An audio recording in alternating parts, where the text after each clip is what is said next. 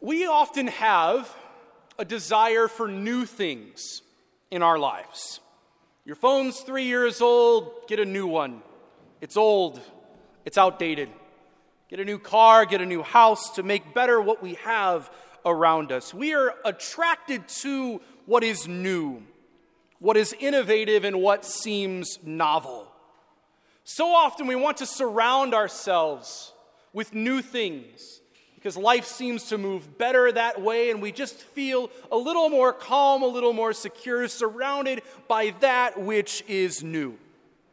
But while we want to surround ourselves with new things, brothers and sisters, we often forget that we ourselves are called to be made new. We hear in St. Paul's letter to the Corinthians today anyone who is in Christ is a new creation.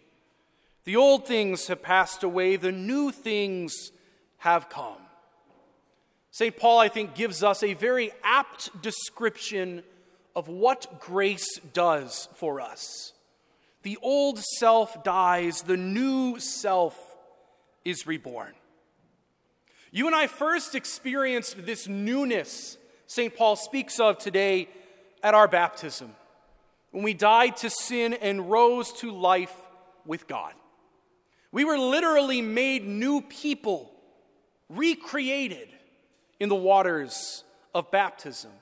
And the church's theology of baptism, I think, illustrates this quite beautifully. Again, if baptism is almost like another day of creation. You think the seven days of creation in Genesis, baptism or our redemption is likened to an additional day. It's often referred to as the eighth day of creation.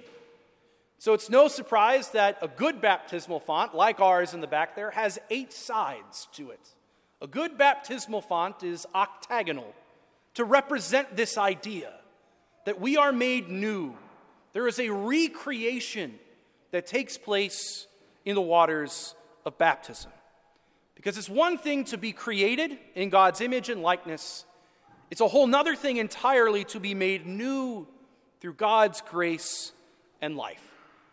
And it's in baptism that we begin to bear a resemblance to the God of the universe. Previously, you could say we bore a greater resemblance to sinful Adam. But in baptism, we begin to resemble the God of the universe rather than merely Adam. However, after the days of our baptism, we know that sin can become a reality for us. And through sin, unfortunately, we lose some of that divine resemblance. We begin to resemble a little more of sinful Adam rather than, than God.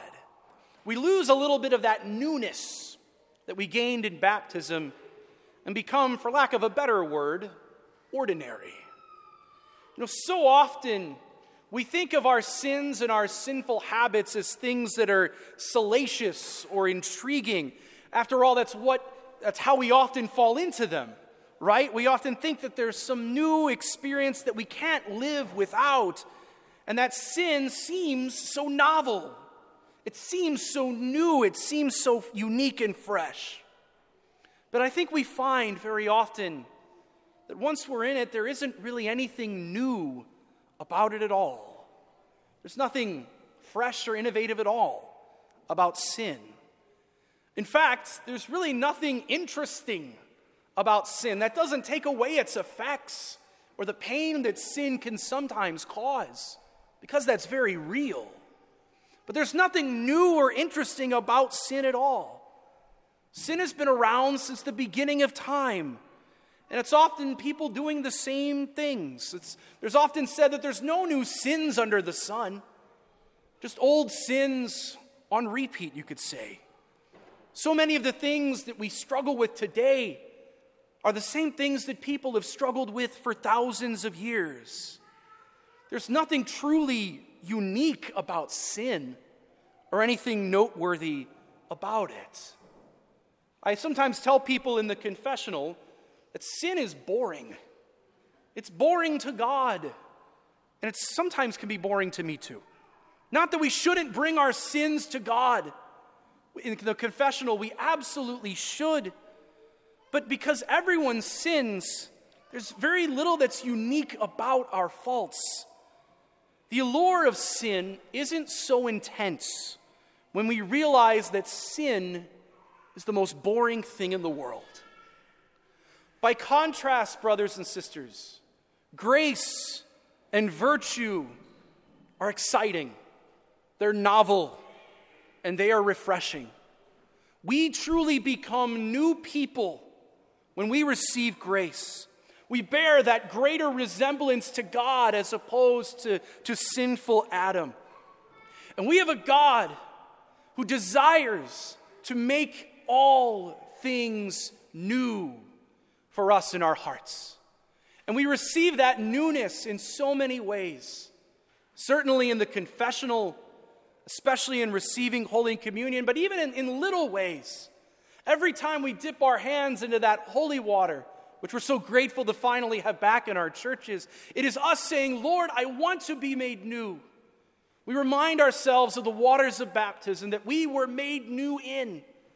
And every time we enter that church, we say, Lord, help me to be made new.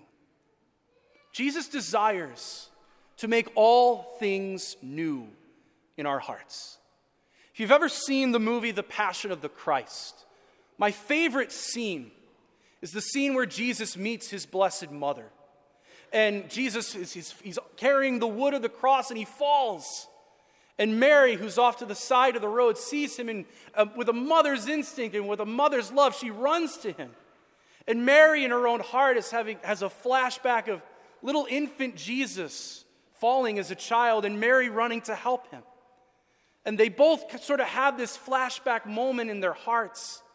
And Jesus looks into the eyes of his mother and says, Woman, I make all things new. Jesus came to make new our hearts.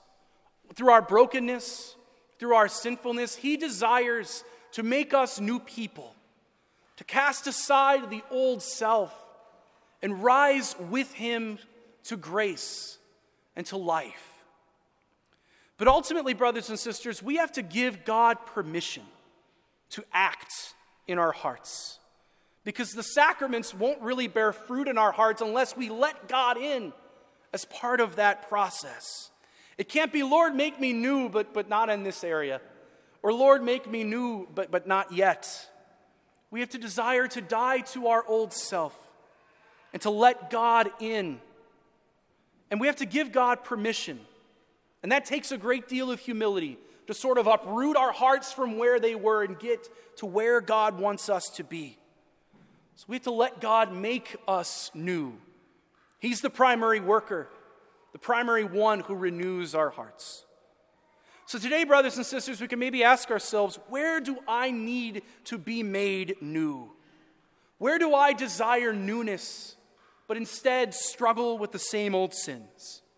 Let us ask God for permission, or rather, grant God permission to enter into our hearts and experience the newness of grace as opposed to the monotony of sin. Let us rediscover the joy of once again living for the God who makes all things new.